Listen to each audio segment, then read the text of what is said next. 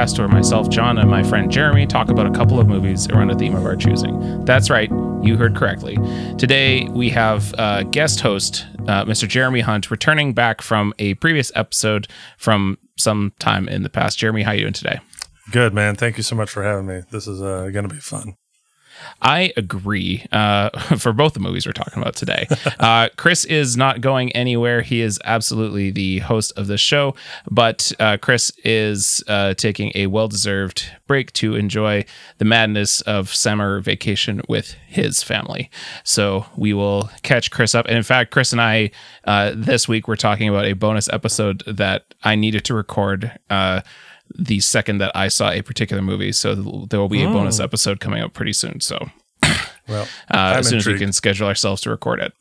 Um, uh, when, uh, when I reached out to you, Jeremy, to talk about uh, coming on this episode, uh, I'd like to give a, a, sh- a short introduction to what I like about Jeremy's taste in movies and and Jeremy's opinions in movies is because I don't believe that you are contrarian in your in your opinions. Mm-mm. And and yet at the same time you often find yourself in a position uh, to uh, you, you, often find yourself enjoying movies that are often critically uh, let's say derided um, yeah. The first time you and I ever, you, the first time you and I ever podcasted together, we talked about the Matrix sequels. Mm-hmm. Um, which I have uh, I've since in the years come around on a lot. Uh, I don't know if this if our choice fits into this, but I know that at least one of our movies that we're going to talk about today, whether intentionally or coincidentally, lines up with that sort of um, what I've observed about your thoughts about movies. So. Sure. For today's episode, we're going to be talking about uh, Karyn Kusama, um, and I would like you to tell me a little bit about why you picked this director. Sure. Um, probably uh, largely, in, in, fact, because of the um, the second movie that we're going to be talking about. I'm I'm a really big fan of this film. I saw it a few years back. Um, I don't know if I saw it when it first came out, but soon thereafter, I, you know, I got a copy of it on Blu-ray, watched it, and was just immediately hooked. Um, and after that, uh, saw her the the film after that that she made Destroyer with uh, I think Nicole Kidman uh, found that compelling, and so I just I think that she's um, there's something interesting that I find about her voice and her approach in terms of storytelling as a director. Uh, she also has done at least a couple of like horror, maybe one horror anthology segment from uh, XX, which is a horror anthology film uh, featuring only female directors. Um, so yeah, as we were talking about about this uh, episode and about uh, possible directors and people to focus on, I just thought, man, the second film is so compelling to me. It's worth uh, diving into that to look at her other work as well, which is what led us to the first film, which is, I think, what you were ta- talking about in terms of my taste, more aligned with something that is, um, you know, flawed but interesting. And I think that's probably the quickest way I would sum up my approach to some of these films. Um, that I am, I am, I'm fascinated by films that don't always work, essentially, but that where you can see something interesting kind of poking through the cracks, essentially. What I find fascinating is that you had actually picked uh, Karyn Kusama as a topic for this episode uh, on the strength of one of a particular movie that we'll be talking about today. Right. But you actually the the other part it actually just ends up being like the best coincidence because yeah. you had not actually seen it prior to yeah, um to picking it uh and it just so happens to be that it, it, meets my definition of what I would call a Jeremy film. Uh, yeah. so, so why? Uh, so why don't we get into it? Let's talk yeah. about 2005's Aeon Flux.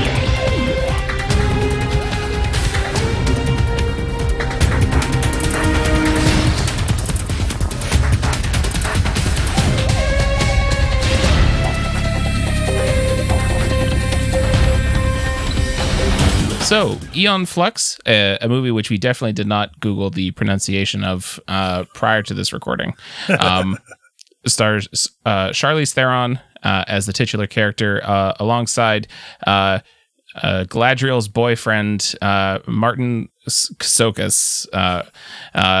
and it, this is based on a a cartoon that aired on MTV in the 90s. Mm-hmm I'm going to play my uh, I'm from Canada card here and say that I had not ever had the opportunity to watch uh, the cartoon up to and including the present, where mm. Jer- Jeremy tried to hook me up with the official uh, place to look at it and was told that it was not available in my country.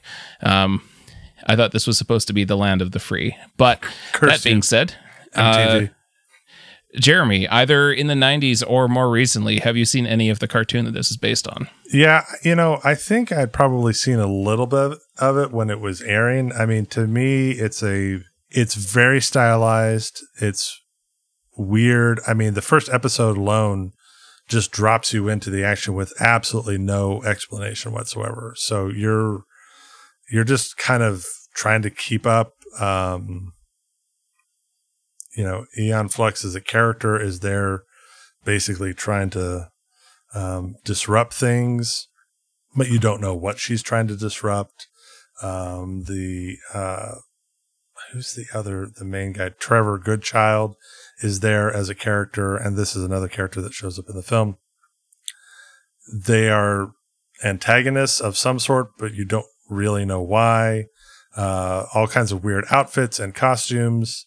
I mean, Aeon Flux is basically wearing like a leather string bikini, but like the top part is possibly armored and the bottom is not. I mean, it's just, it's, it's a very, very, um, feels like very much a product of of its time essentially. And yeah, from a storytelling standpoint, essentially drops you in at the deep end of the pool and you're just left trying to figure out how everything fits together, or even just what the hell is happening. So. I, I guess I'll give the movie credit for following the footsteps of the show in that I really didn't have a clear understanding of why I was caring about any of this. Yeah. Um, there's a lot of business in this movie, like the lady who has hands for feet, uh, mm-hmm. or the the this um the passing of in, of information or not even information the passing of possible pills through tongues that allow psychic communication. All of those things are details that are never explained and i feel like i don't really care.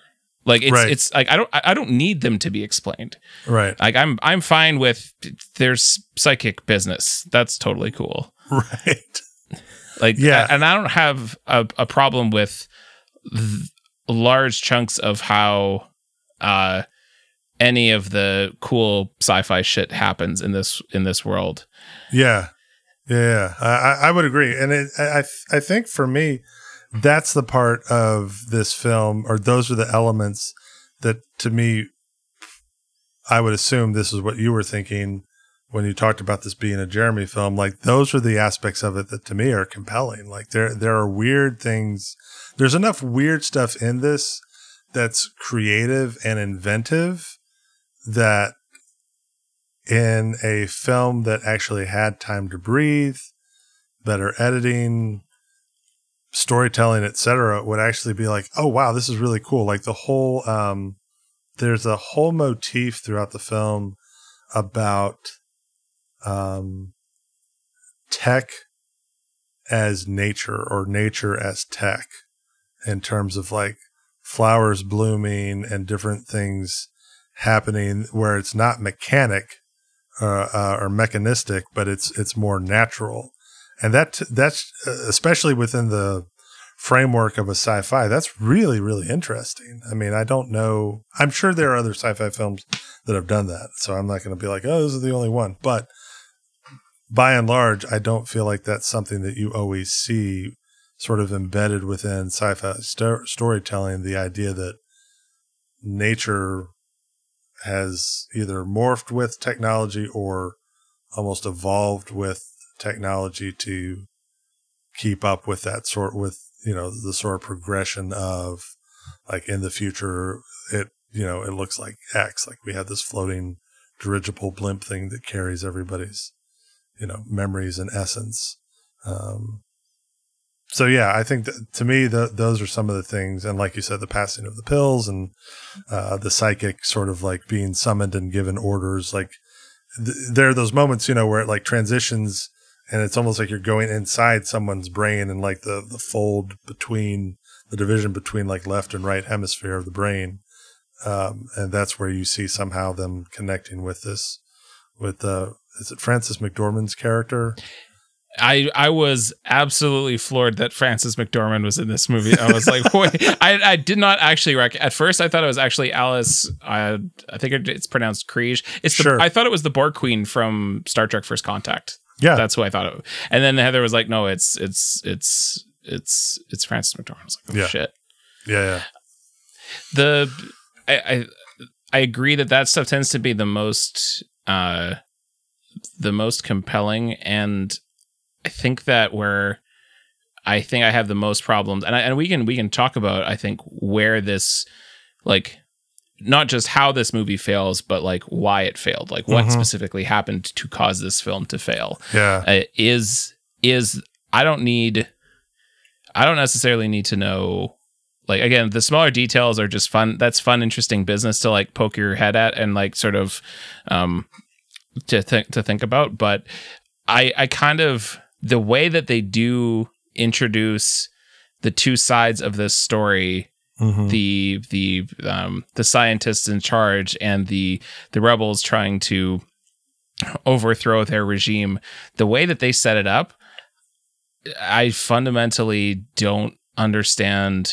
why i care about the rebels struggle yeah, like they they they set it up in a way that's like I mean, for I guess for context, the opening slide of the movie is sort of an explanation that a virus kills all but like five million people.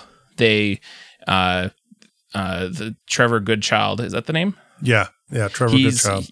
yeah, he comes up with a uh, vaccine and is able to save the last five million people, and they all live inside this one city Right.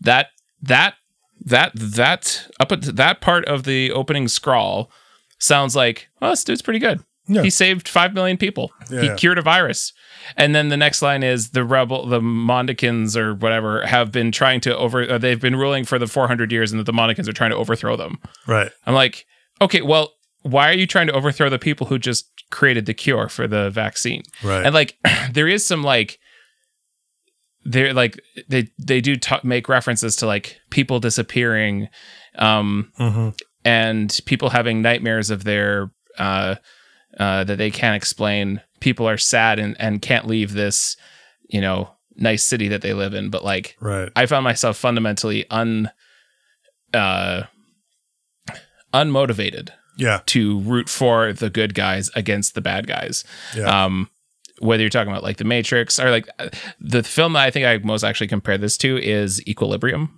with christian bale that's the one Mm, for me okay. that i we're talking like sort of you know b grade sci-fi dystopia kind of stuff i have a real soft spot for equilibrium and i feel like this Oh, yeah. would be that would be of that sort if they had just been able to like put the connect the pieces just a little bit more right. um like at the end like when you find out and again this is a movie that is widely reviled and is almost 20 years old so like spoilers i guess Right. but ultimately the the the the big plot twist of the movie is that um that the cure for the against the virus causes uh caused uh, mass sterility and um with no babies being born uh they basically just took to cloning the entire population uh for the last few hundred years until they can find a cure Right. Yeah. sounds real bad. Again, But but again, like the part where you lied about it isn't good. But I'm not sitting here being like, there's an obvious better way to do it. Right. And uh, the and when the brother of Trevor Goodchild uh, plots his coup, well, I guess the whole movie is about him plotting his coup to take over. Mhm. He his position is that cloning is superior. Um, Yes. cloning instead of natural is the is the better way to go because he can be immortal. Yeah. Um, but I don't understand that either. Yeah, like that doesn't make any sense. Well, because we learn at some point, and I forget when, but we learn at some point that like uh, Trevor Goodchild is still trying to find a cure. Like he's so the virus has been taken care of, but uh, a cure might not be the right word. He's trying to find a fix for humanity being sterile, and so Yeah. he's.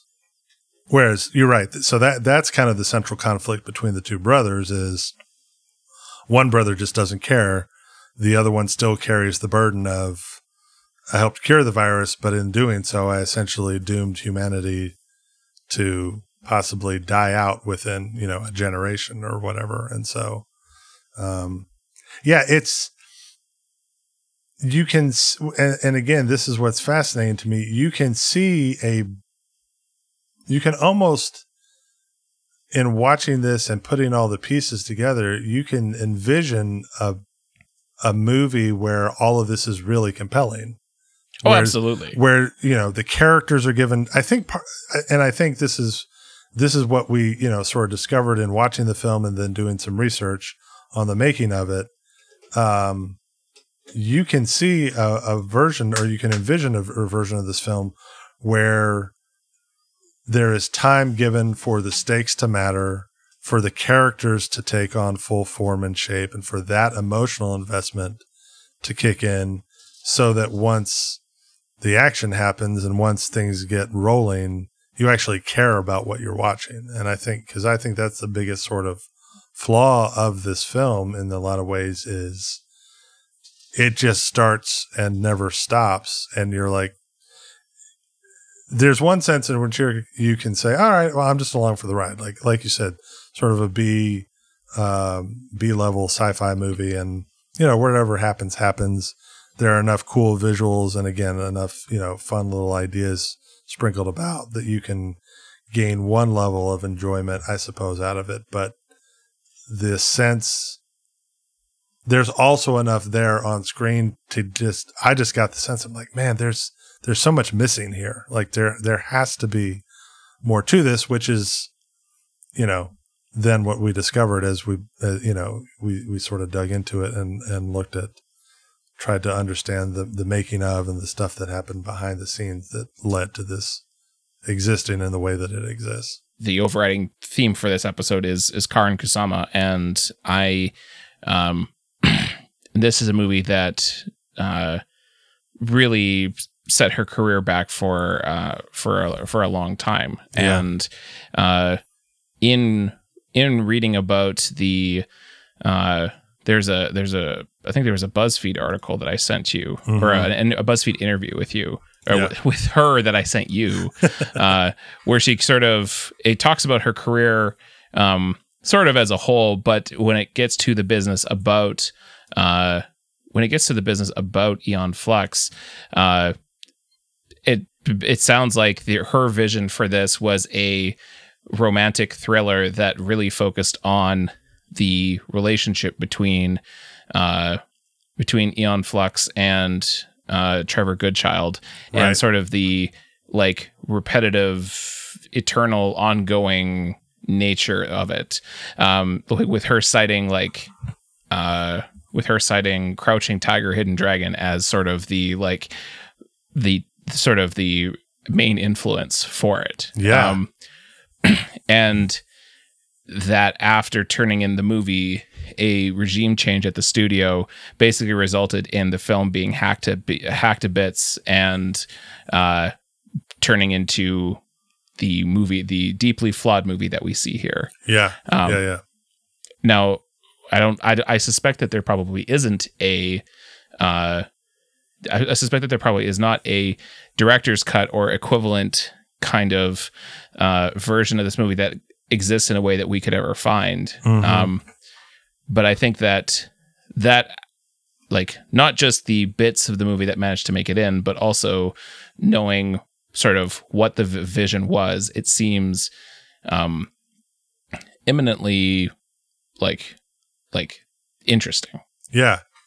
Well, yeah, and in that piece that you sent, I mean, the fact that she described it, or I think actually a detractor at the studio maybe even said, "You've made like a multi-million dollar like art house film," and she was like, "Yeah, that was the point. This is what we yeah, were yeah, going." correct. Yes, Yes. and and it honestly, I found that that that whole piece. I mean, it was encouraging in parts, but specifically having to do with Aeon Flux, just heartbreaking. That you know she comes in with a certain amount of clout and uh, you know uh, hype based on her her previous work, her her first film, Girlfight. And I was even thinking about like, gosh, you're getting Charlize Theron like fresh off an Oscar win, I think, right for Monster, and I think so. Yeah, uh, just the fact that even with all of that working in their favor, that they essentially see what she has created and take the film away from her. I think, like, I, if I remember correctly, I think the interview she said she was either dismissed or was removed from the film, and they handed it over to like an in-house editor, some some other editor, who then chopped it up and and this is what's so crazy to me about part of the studio system is they saw the new edit and they were like, "Oh God, this is even worse. This is worse than what we had from you originally. Please come back and help us cobble something together." And it's just, oh, I mean, to me, that's just heartbreaking that you know you you spend that amount of time and that amount of effort and something. And I know this happens time and time again, but it, that it just gets taken from you and essentially trashed by people that haven't bought into the vision, uh, are merely trying to churn out something that they can make their money back on. Um, yeah, I mean, as we're talking about it, you know, for me, one of the films that I always think of that I wish I could see the um, sort of like the original vision on is Event Horizon. Like, there's you know the rumors that you know there's you know the nightmare footage or whatever that exists uncut somewhere in some ways the more i learn about Aeon Flux i'm like man i you know where's the fan cam i mean unfortunately i guess there probably won't ever be a fan campaign but like this feels like a film that if there's sort of a maybe maybe redemptive is too strong but if there's a way to appreciate and understand this in some form or fashion like it feels like man if there were a way to get that original cut. Um, maybe it would still be a flawed film, but it's it just sounds like the intent behind it was so much more solid uh, in terms of a storytelling approach than you know whatever it was that the studio ended up spitting out. Yeah, I think like because even like even small things like the um they talk about people like the the the resistance has writ the the the mon it is Mondicans right Mo- Monicans, yep. Mhm. okay, or Monicans yeah so they rise up in, in in opposition to the scientific council that's in charge um and in oh boy in the year of our Lord 2022 that sounds like some anti-vax shit right there um, yeah, could not have ever been the intention but that's just certainly. th- that's just how it rings cur- currently. Um, but the they're talking about people ha- uh, disappearing uh, from the streets, presumably at the government's hands, and they're having uh, nightmares that no one can explain. Um, the I I think what they're trying I think what that the dis- people disappearing thing actually is is Trevor's brother disappearing all of the test subjects who are becoming pregnant because Yes. what he's realizing is that uh, I think it's nature itself is, or, or or rather, somehow people have started to become able to be pregnant, Mhm. and uh, his uh, and so that means that cloning isn't necessary anymore. Right. But the brother is disappearing the folks who are part of these these test programs to figure out if that's possible. right. Um, but the, those those two ideas are never of, like never officially connected, and the way that the resist the, the resistance sounds like it is a much longer spanning thing than one specific set of test subjects. right. Yeah.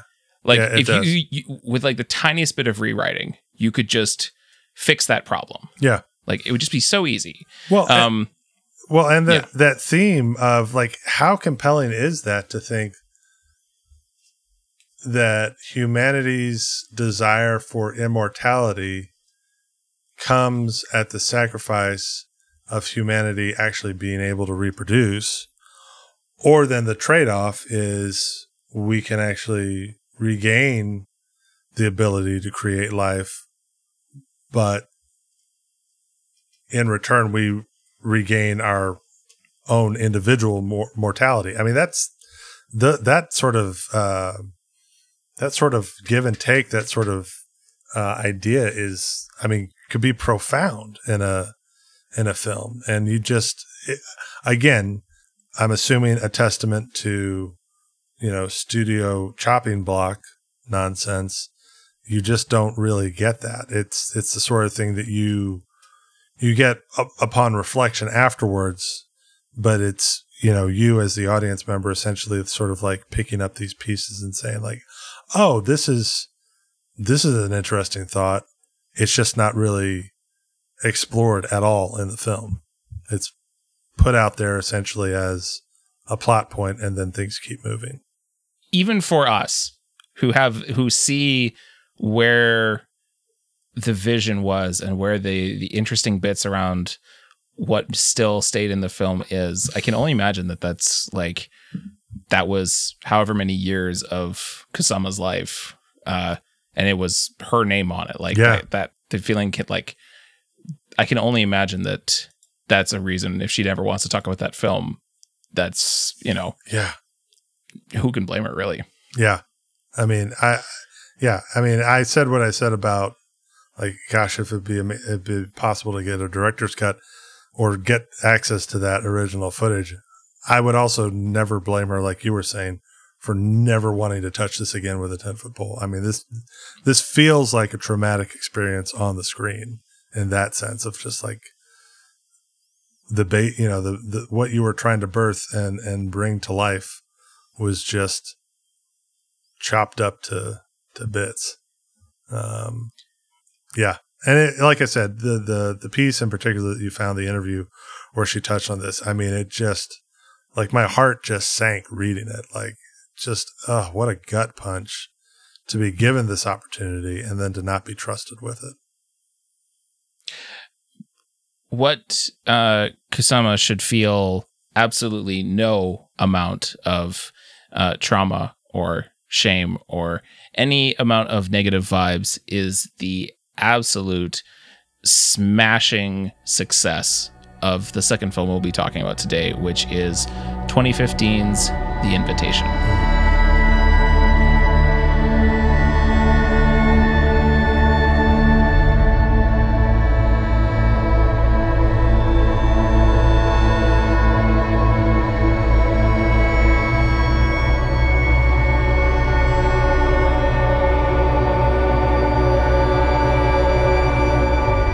As mentioned before, The Invitation came out in 2015 and stars Logan Marshall Green and a whole host of other folks uh, who play a group of uh, friends who haven't seen each other in a long time, coming together for a dinner party um, at one of their friends' house.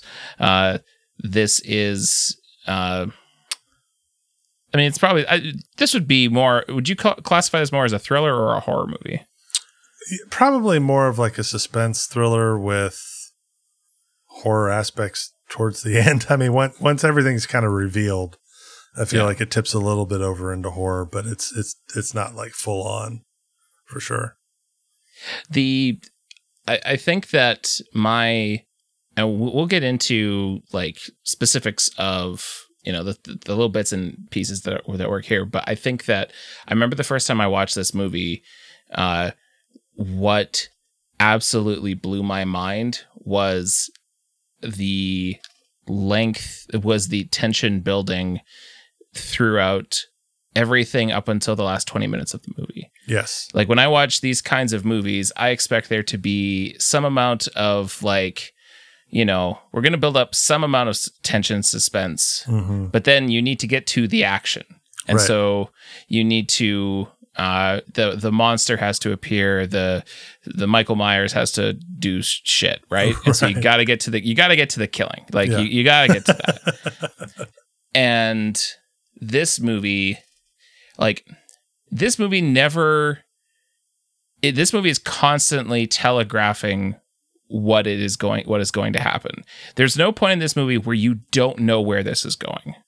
Um, Mm. I feel like personally, but they do such a really good job of constantly throwing you off, Yes. and they delay that moment for so long that the ki- the main character goes through a complete arc and th- uh, uh, in terms of what they're processing Mhm. and why they're here. They Yeah. go through a whole complete arc, and then the last 20 minutes of the movie pops off and shit goes down. Yeah. That is absolutely, and this is only a 90 or this is like a, what a 100 minute movie. Like it is Yeah. not a it is not a long movie, No. and it manages to go almost the entire running time before things start to really get insane. Yeah. Yeah. I mean, it is a, uh, at the risk of, of, you know, hyperbole, I feel like it's a masterclass in storytelling and, and efficiency. Just everything layers on what comes before, everything builds on it. Um, little throwaway glances, little quick cuts um, that undercut and that add to the tension. I mean, golly, this film is just, it's just superb. And I think it's to, you know, to draw upon the aspects of our discussion with or about Aeon Flux. This to me is why the studio meddling with Aeon Flux is so um, ultimately so frustrating in retrospect because you see what she what uh, Karyn Kusama is capable of doing given the freedom to do that. And that that this was the other piece sort of the follow-up piece in that you know interview that we keep referencing where after the experience of uh, Aeon Flux and then her I guess it was her third movie Jennifer's Body which came in between this um, which was more successful I guess uh, but ultimately um, the marketing was sort of out of her hands, and so it was marketed differently than what she intended. She basically, after those two experiences, said, "Nope. If I'm going to make another film, I'm doing it my way, from start to finish. It's in house. Nobody's going to meddle with it, and nobody's going to touch it. And you get something like this, and that that to me is just like give this give this woman all the money, give her all the freedom, Please.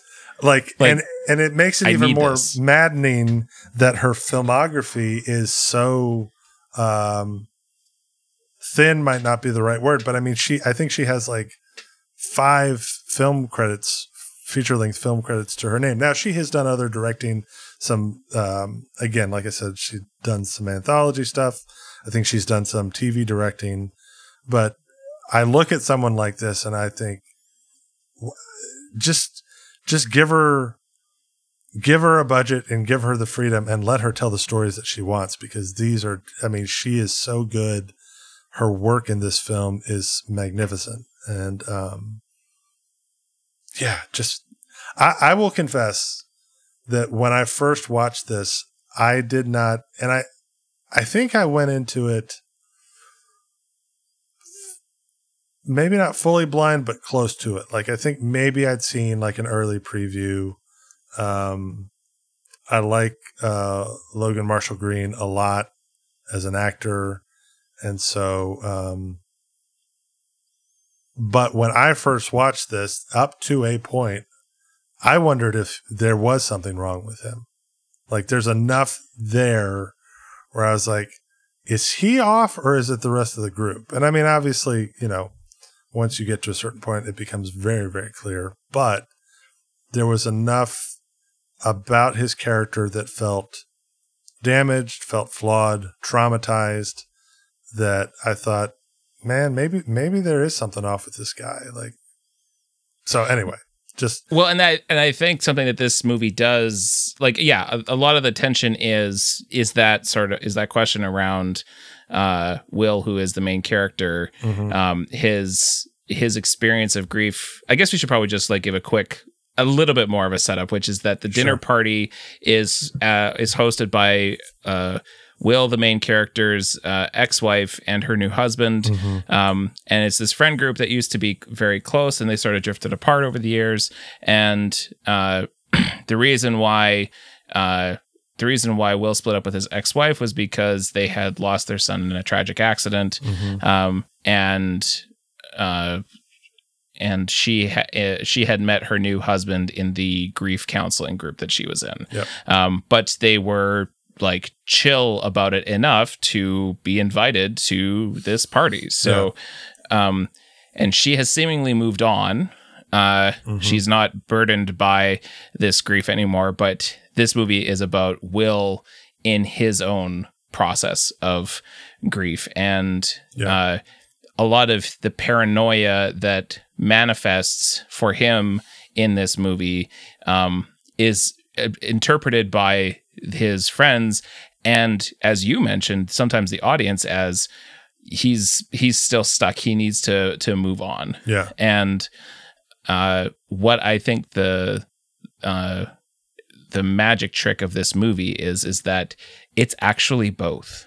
Mm. Like he he is both damaged because again, by the time up until the last twenty minutes of the movie, bef- right before everything pops off, he actually does come to accept that maybe moving on isn't maybe moving on with my life isn't me abandoning my child Mhm. like maybe it's possible to move forward and not without the sense that like i've left my child in the past and i'm going to forget about him like i can Right. move forward Right. and that is and he does all of that again in as the prelude to what most movies would have as like two-thirds of the whole running time which Right. is all the shit which is that spoiler alert in fact they have been invited to a suicide cult Yeah. that is that is exactly what they have been invited to and and that and and like from from minute one when they first have the introductory video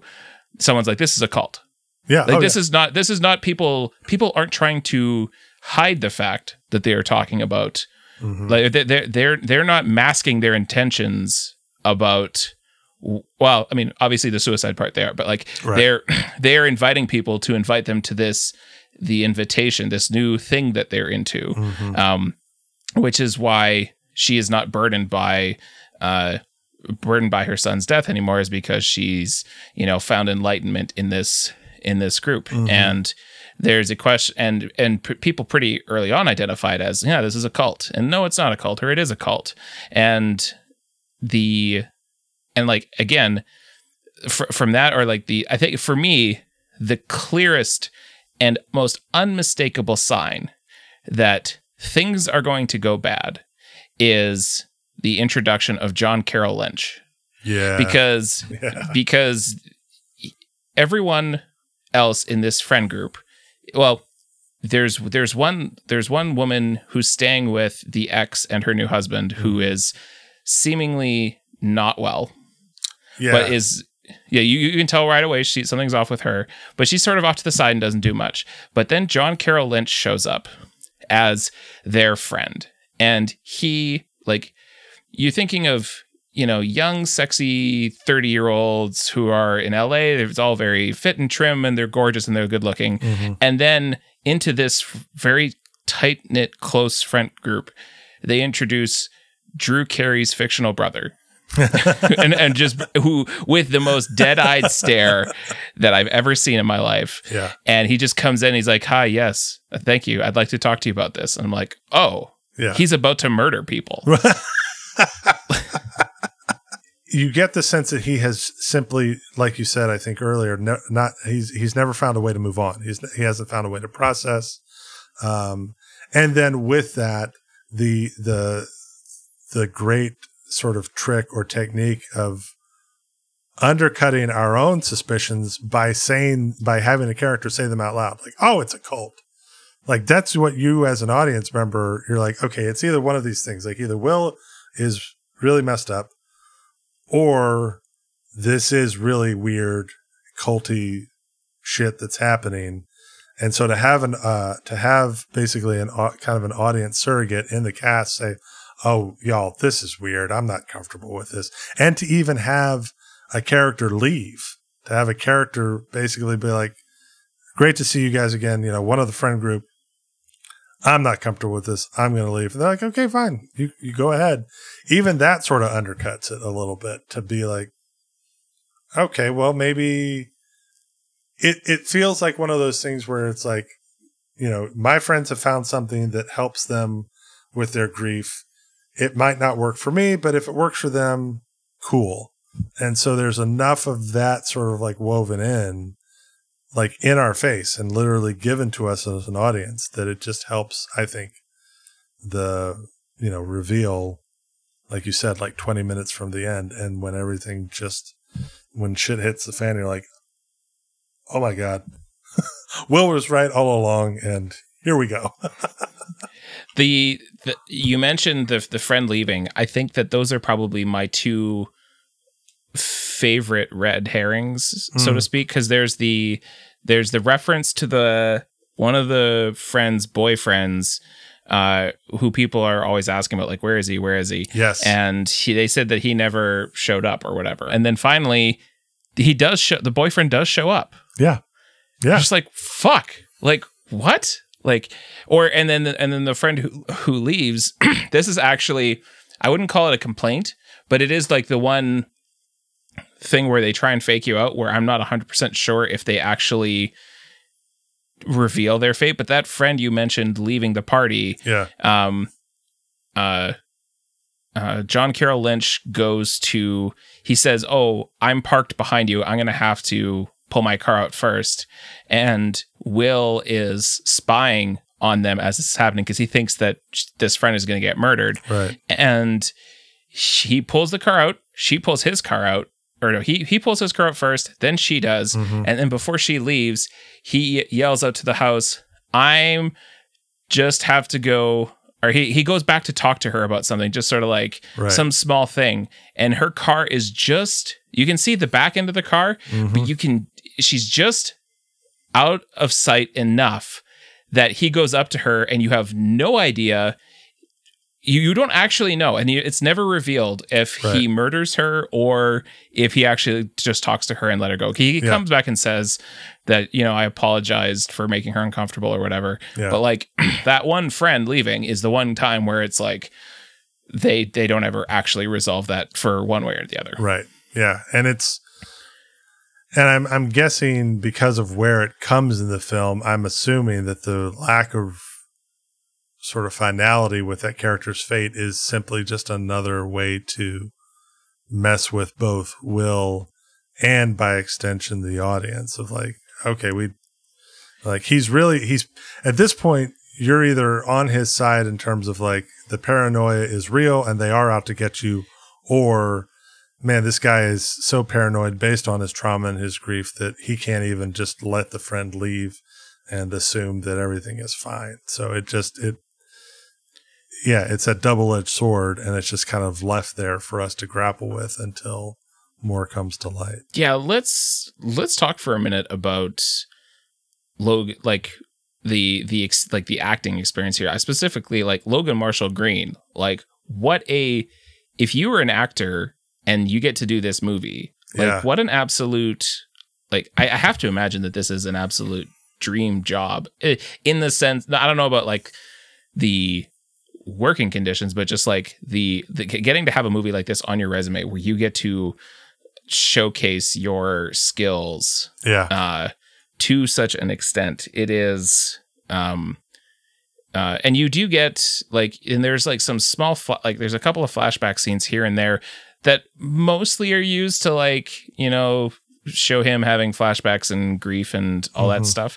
But there are moments where you, in those scenes, where you actually get to see like a him operating at like a more normal level. Uh, Also with the with his ex-wife as well Yeah. who who plays the whole movie as well up until the very end but she plays the whole movie up as as like fully uh kool-aided cult lady Yeah. um but in the flashback scenes she gets to like you get to see a different version of her. Yeah. Um, but yeah, Logan Marshall Green, what an absolute!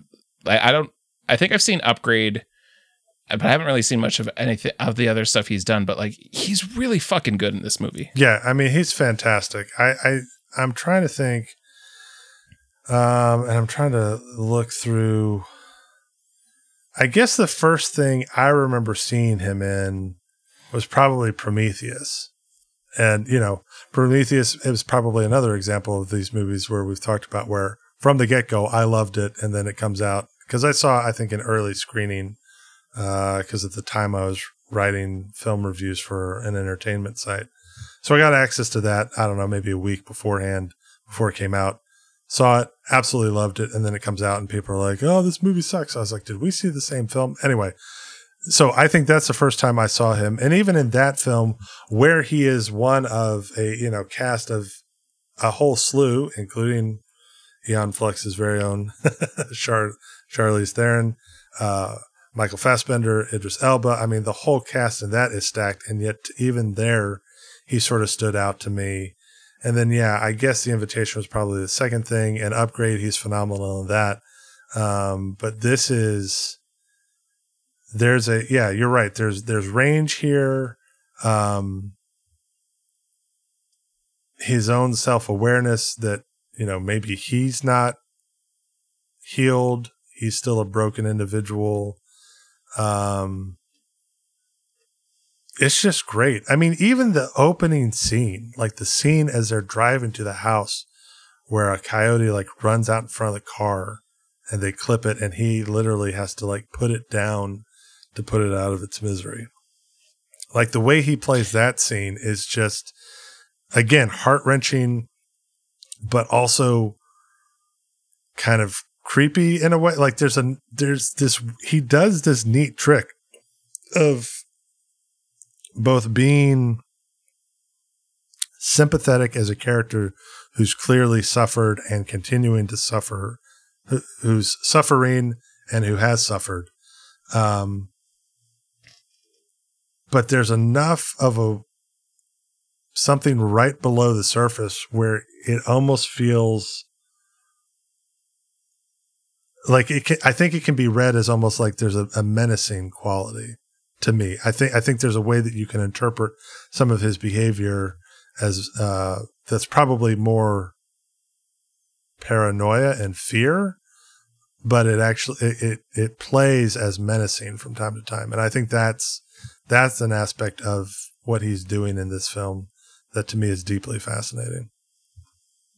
And and of course that that bit at the beginning serves as an excellent bit of foreshadowing in and of itself, but then also when he tells the story and the ex's new husband says, "No, obviously it was a mercy, like you were is an act of mercy." Yeah, and and you're like, okay, yeah, I yeah, yeah, they're they're they're they're setting you up there. Yeah, I think I think the only time where I actually th- wonder about uh hit, where I feel the actual like threat and menace from him is, or, or or rather, the part that I feel the most connected to what you just said was ironically the part when they almost all drink the uh the the the poison at the end. Yeah. And one of them does, but but he right beforehand he slaps the things out of everyone's like after having had this breakthrough moment where he realizes he can move on with his life. Yes. Um they go, they bring him back in for the toast and he, you know, slaps the cups out of people's hands. He's like, "No, it's a poison." Like he go and that and now you're like, "Oh, he's he's not maybe he actually hasn't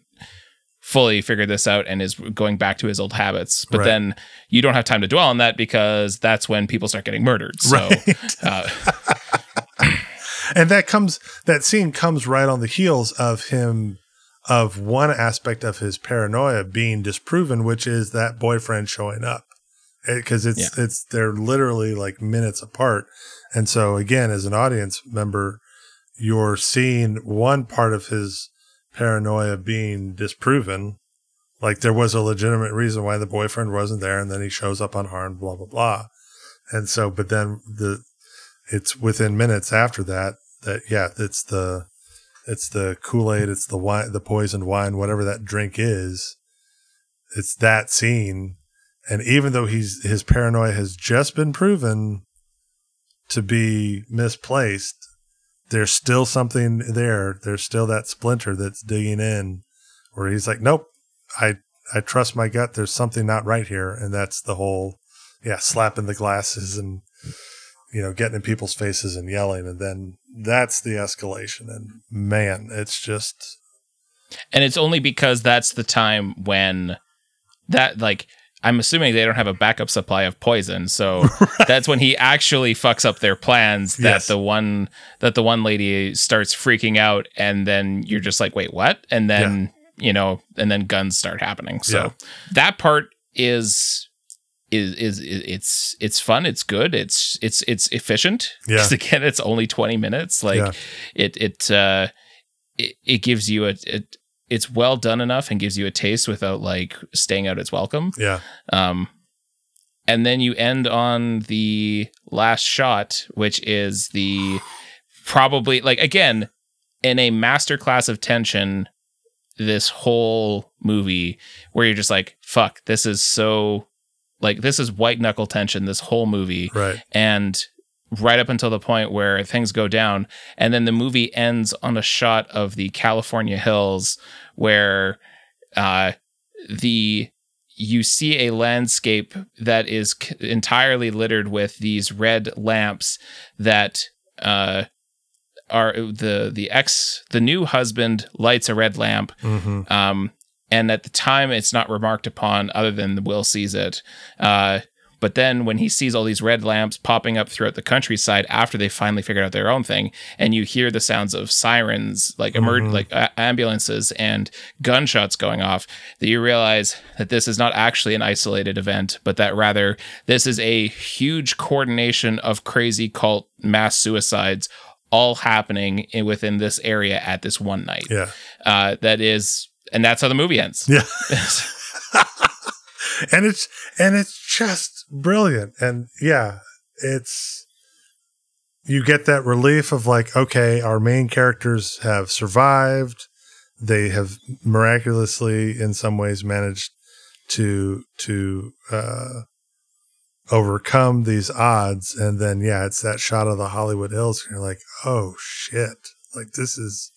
It's not just here. It's like across the whole area, and it's it's so it's so good. It's like just it's such a fantastic moment. It's an absolute exclamation point of an ending. Yeah. Like if you're going to end your movie, you better fucking end your movie like that where it's like it's it's it's it's so good. Yeah. I, it it it absolutely when uh I had watched this years ago, and when you said Karyn Kusama, I looked up her filmography. It's like, oh, she did The Invitation. Mm-hmm. Like, absolutely, yeah, one hundred percent. Uh, no questions asked. We we need to uh, talk about this because this movie whips so much ass. Yeah, it rules. It it it it does. And I mean, I don't necessarily want a sequel, but to go back to what I said earlier about like just give her the freedom and the money. Like, I want to see her make films that work on this level. Whether you know whether it's a mystery film or whether it's a thriller, whether it's horror. Hell, I mean, she's probably got a phenomenal action film in her that she. I mean, just the way the craftsmanship on display here from start to finish is just fantastic. And so that's when I say that about her, uh, that's what I want to see more of is just that uh, at work um, because it's just so, so good. On that particularly effusive note, uh, I'd like to move us into our film recommendations for this particular episode. Uh, I'd like to keep the uh, Karyn Kusama uh, train a rolling by recommending her first film, uh, Girlfight, um, with Michelle Rodriguez. Uh, this um, something that we didn't talk about as much with uh, in these two episodes was her interest in, and this doesn't come up in the invitation, but her like if you talk about the themes of or common recurring things in her movies is that they often have uh, female protagonists, and so th- where this the reason I was able to watch a lot of these movies is because uh, my wife actually has a bunch of her movies uh, because her her primary criteria for liking a movie is is there a woman who kicks ass, and so that's how she had Aeon Flux. That's how she had Girlfight. Um, Girlfight is of course Kusama's first movie, and without the s- studio fuckery to basically sabotage the project, um, if we want to talk about another film of hers that is uh, that is like really really good and uh, a really well thought out uh, character study. Um, Girlfight is just it, it's a it's a it's a really good movie, and uh, it's it speaks to. Uh, I, I like the story specifically of how uh, Michelle Rodriguez, a not like not a regular actor at that time, uh, auditioned for the role and just through her own sheer physical presence, uh, was able to basically win out the role over people who were more regularly actors at that time, Mm. just because of how you know how much of a presence she is, and having a movie that can showcase her and that talent without just just on her own without needing to have anything else associated with it uh it was really it was really fascinating to see as someone who mostly sees Michelle Rodriguez in the context of larger action type movies which again is good and fine but this Mhm. is her being that but in uh but in a much different context was really fascinating Yeah. what about yourself any any films you want to recommend for this episode Um, I will say, keeping uh, the love and appreciation of Kusama going. I mentioned it earlier, but absolutely, if you if folks haven't seen it yet, her most recent film, Destroyer, is fantastic. And again, strong female lead, Nicole Kidman.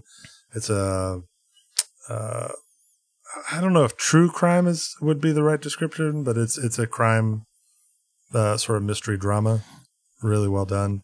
Uh, but ke- keeping more in line with the um, the feel of the invitation specifically, I would recommend um, a film from 2020 called The Rental. Uh, it's, and I don't want to give anything away, but sort of thriller, horror, suspense. Um, and I believe it's actually um, the actor Dave Franco. I believe it's his first film. So it's a, it's a, you know, um, first film from a guy that we know primarily from being on screen. Um, but it's uh, two couples that basically go to a cabin sort of on an oceanside cliff, get away for the weekend, and um, similar themes maybe of paranoia, but based on relational trust or mistrust, and uh, and and things go sideways and uh, yeah, it's just I I was surprised when I watched it um because again, I sort of similar to the invitation. I think I had heard good things about it, but when I sat down to actually, you know, uh, watch it and and take it in, I was like, oh wow, this is this is actually really really well done. Kind of a a smaller production, um, maybe a little bit more of an indie film vibe, but uh, from a storytelling and acting standpoint, it's it's excellent. I appreciate the recommendation. Yeah. Um, Jeremy, thank you so much for coming to hang out and chat uh, movies today. Uh, it was a pleasure to have you back. Uh, I'm not, I'm not sure of the count. I think this might be the fourth time we've done a podcast together, possibly. That sounds about Uh, right. and uh, it's a it's a pleasure every time. Uh, before we wrap up, is there anything you'd like to promote? Uh, any projects? Uh, any dissertations you want us to uh, to check out?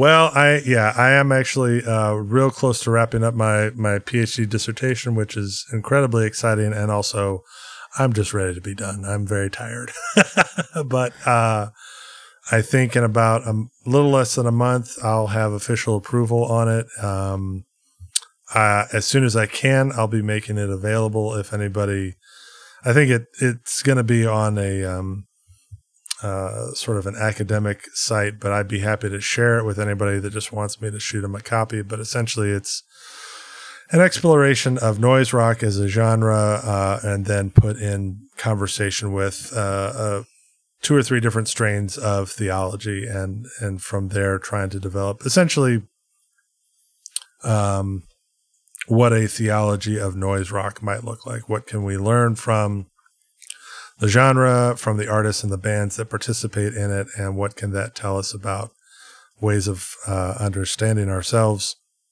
on a spiritual level and the kind of conversations it can open us up for um, sort of with uh, our communities and the world around us. So yeah, glad glad that to be done. I I continue to be patiently and respectfully very excited uh, to read it when it's available. Um, and related to that, I believe you also have your own noise rock band. I do, yeah. Koheleth. Um, we put out our fourth album uh, last year, uh, Warmonger on um, Cruel Nature Records out of the UK, uh, and actually released at the same time a companion EP called Contaminator. So both of those are available and are um, out there on Bandcamp. And um, actually working on some some other projects. Um, let's see, what should I say about it without giving away? Because we always like to maintain a certain amount of mystery if possible, so that people have the opportunity for discovery, not because we think that we're doing anything. Uh, you know, this is not this is not a Sherlock Holmes novel over here. Um, but uh, yeah, essentially, if if anybody has been following along with us as we've released things, uh, we decided to revisit um, some storytelling territory with our second album, Black Kite Broadcasts. So that's what I'll say that we have um, some releases coming out that will delve back into that world and uh, kind of flesh it out a little bit more. So. Um, more details on that to come. Still finishing up aspects of it, getting things lined up, but that will be out there on the horizon. That'll, that, if anyone's curious or interested, um, all of that will be um, coming out on our various um, uh, Koheleth uh, Twitter, Instagram. That's where we'll be sharing some of that info. So just follow along there, and if you're curious, and that'll be uh, forthcoming when when we can get all our ducks in a row. And uh, and in case no one knows how to spell Koheleth, I'll just throw some links in the show notes so you can you can you can start there and work your way around if needed. Thanks. Yeah. Um, but yeah, it's uh, it's late. Uh, we have families to tend to and uh, uh, poison to not drink. Yeah, I don't know. That was a that was a terrible metaphor. uh, but it was a it was a whole bunch of fun. Uh, we'll catch everyone next time. Chris will be back, uh, hopefully rested and sunburnt, and uh, we'll talk about something. You folks take care.